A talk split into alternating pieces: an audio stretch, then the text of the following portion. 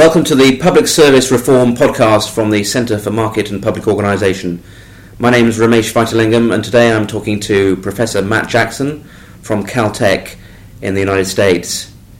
Matt, your work is all about social networks. What, what, are, what are social networks? Um, well, social networks are uh, relationships, a mapping of relationships among individuals, um, which gives us some idea of who talks to whom and how they interact. Uh, these things are fairly important in a lot of economic interactions. So you know, normally we think of uh, a textbook economics class or te- textbook economics would teach us uh, markets are sort of competitive, um, anonymous objects, but a lot of them are fairly decentralized. Um, they, they, involve uh, personal relationships and determining who transacts with whom. So, for instance, uh, many jobs are obtained through social networks. I mean, there's a long history of research, both in economics and sociology, looking at um, job contact networks um, and, and, documenting that basically between,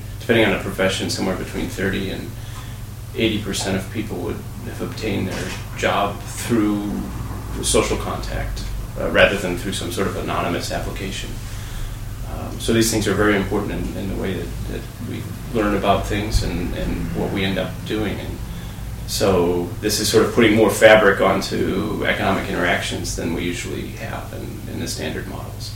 So networks are something distinct from markets, or they're something that interact with markets. What, what's the? Um, I mean, I guess it's more the structure of a market, or the, the, the underlying structure of who transacts with whom, or you know, how, so for instance, uh, what, what I'll be talking about in the conference today is is um, how the social network influences what products we learn about, how we decide on whether or not to, um, say, adopt a new technology or you know, um, learn a language, uh, buy a particular good, um, and that's going to be influenced by who we know and what they've done and and how many of our friends have learned something. Um, you know, we see that anywhere from children to adults, um, businesses. Um, there, there, are lots of studies of diffusion of technology, and what this does is sort of try and put the social structure into it and see how that matters. Um, so how, how do you go about putting a value on, on, on a network? How do, how do you go about putting a value on the on your relationship with a with a group of people that may benefit you?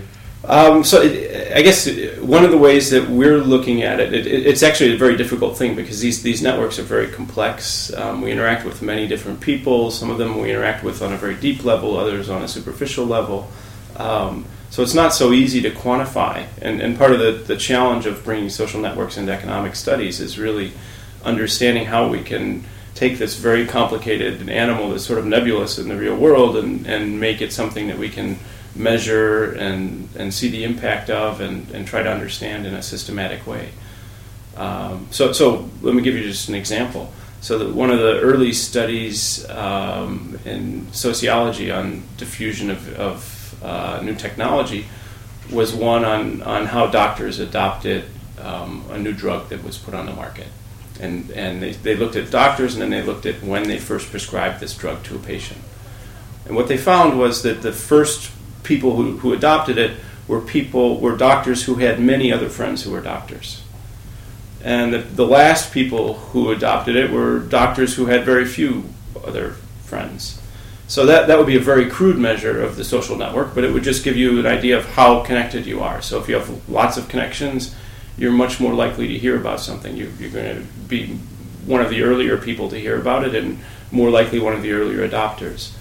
And so, one thing one can do is we actually have good measures of how these connectedness measures differ across social networks.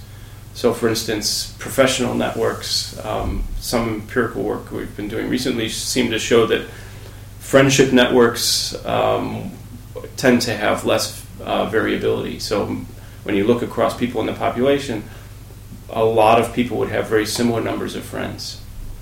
Um, but when you look across, uh, say, in terms of professional contacts, you'll find some people who have many professional contacts and other people who have very few professional contacts. And so that's a very different network structure. You've, you've got much more diversity in a professional network than you do in a, um, in a social network. And so one question is, does that affect the way the speed at which adoption would take place, or the speed at which information would travel in these networks? Are, are professional networks going to be different from from purely social networks? And presumably there are uh, more and less desirable outcomes from networks. I mean, networks seems to have a positive Oh, yes, uh, feel yes, to yes, it these days, but uh, I mean, when people talk about the old boy network or the, the old school network, that's less desirable. Exactly, exactly. And, and, and one of the things that, uh, so some work I've been involved with with Tony Calvo Armengol for, for a few years now has been looking at uh, the impact of social networks on employment, um, on social mobility. Uh, and, and you can begin to, you know, you, you can quantify things like the, the old boy network and, and really show that, that social networks can be an impediment um, towards social mobility. That basically, if if your network isn't, if you're not well connected, um, that's you're going to suffer for it, and and that you, you know you can match up.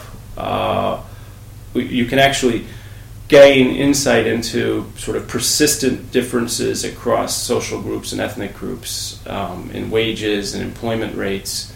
You can begin to, to explain some numbers that haven't been well explained with standard models, really by looking at how connected individuals are and, and what the state of their social networks are, and, and that adds a lot of explanatory power.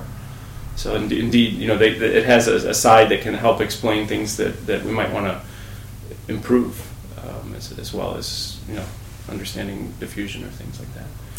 How, how does the idea of social networks relate to social capital? That's another popular. I know, so- so social capital is probably one of the most difficult things to nail down. It, it's a term, I, you know, if you if you uh, Googled social capital, who knows how many entries would come up. Um, it means many different things to different people.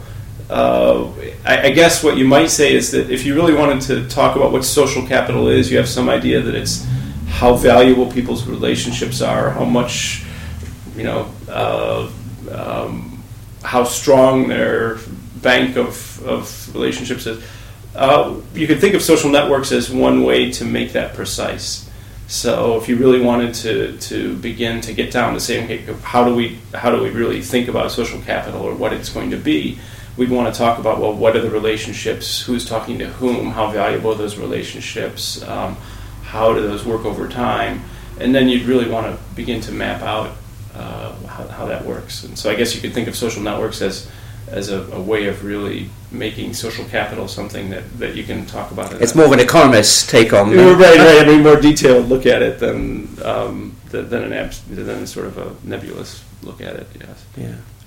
Well, going back to the, the issue of uh, possibly networks having undesirable uh, social outcomes, um, I mean, is, is there something that public policy could do here? Are there, are there some Oh, yes. interventions that Sure, sure. So, so one thing that you begin. So, so let me give you an example. The uh, when you think about people's choices of whether uh, whether or not to, to continue in education, to, to go to university, or to um, basically im- improve themselves in terms of learning some skill.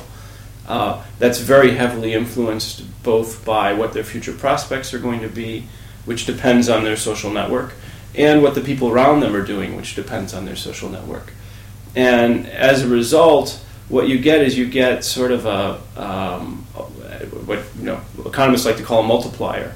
Um, if, if you, you help a few people, then that helps their friends as well because uh, as, as you you know send their friends to university, then these people learn about what university can do for them. They also have contacts of other people that are going to university. They have uh, it, this has sort of a snowball effect basically. And so what this does is it gives you an idea that, that rather than just sort of spreading subsidies blindly and um, you want to take advantage of the fact that there are going to be relationships uh, um, between different individuals' decisions, and that can help leverage um, what, what you're doing. So if, if you invest in specific areas, investing um, among a whole group can help lift that group more than than if you just sort of scattered a little bit here and there. And so so understanding how this works can can help shape um, policy in terms of you know, improving um, the, the the outcome for for different groups. And the message will be then go to university because you'll make lots of friends that might uh, yeah, yeah, yeah, later right, right. So, so the, you know, when we talk about networking, um, yeah, really, it, it's really there, and it, of course, it does matter. What about job market interventions? Are, are, there, are there things that, that, that could be done there which could have an impact on? Uh, Um, yeah, I mean, there's a number of ways that you could begin to think about it. Uh, I think one, one thing is the understanding of exactly how social networks work in the job market. Um, so it, it's still in its infancy, and so one one thing that we that's well documented now is that it matters. Um, exactly how it works and why it works. You know, why is it that firms are hiring through these kinds of, of means? What's the advantage to it? Um, and, and there are a number of different potential explanations, but depending on which explanation is right, is it that you you trust people that you've hired through somebody that, that you already knew? Um, is, is, is that it, or is it the fact that uh, that these people can screen potential um, employees better, or just that you want to find people that look similar to your your employees already, or is it that it's very costly to try and screen people that apply anonymously? Um, depending on which is true and why why firms are using social networks as a means of, of employing people um, might give you very different directions in which you'd want to um, you know help this market in terms of making it more accessible to a wide range of people. So there, there are reasons behind why these things work, and, and you want to understand those um, before you really start um, meddling with them. And so one, one, I think part of the, the challenge at this point is really getting a, a deep understanding of exactly how these work, when they work, and why they work. Um, and and the paper you're going to be talking about today is about how new technologies get taken up and new behaviours, including, I understand, talking about the decision that people might take to, to learn a new language. Right. So exactly. So so this is going to be something uh, where um, obviously a lot of decisions we make depend on decisions that our friends have made or our family have made or our business associates have made. Um, and those are going to depend on the social network structure. And in particular, um, we'd like to be able to distinguish between the impact of different structures. So as we vary the network structure, trying to understand how that impacts the rates of diffusion, the levels of diffusion, um, and there, there, you know, there's some things that get adopted and some things that don't. So there seem to be these sort of tipping point phenomena where you, you need to get to a certain point before things take off, and understanding when it is that you get to that point, um, whether or not the structure of the social network affects whether or not you get to that point. Uh, you know, these these are the kinds of questions that we're interested in modeling, and so here we're, we're doing some sort of I guess you might want to call it foundational work, where we're really just sort of building basic models that, that can, where you can put in different networks and then see different effects, um, and, and try to understand how this works. Matt Jackson, thank you very much. Thank you.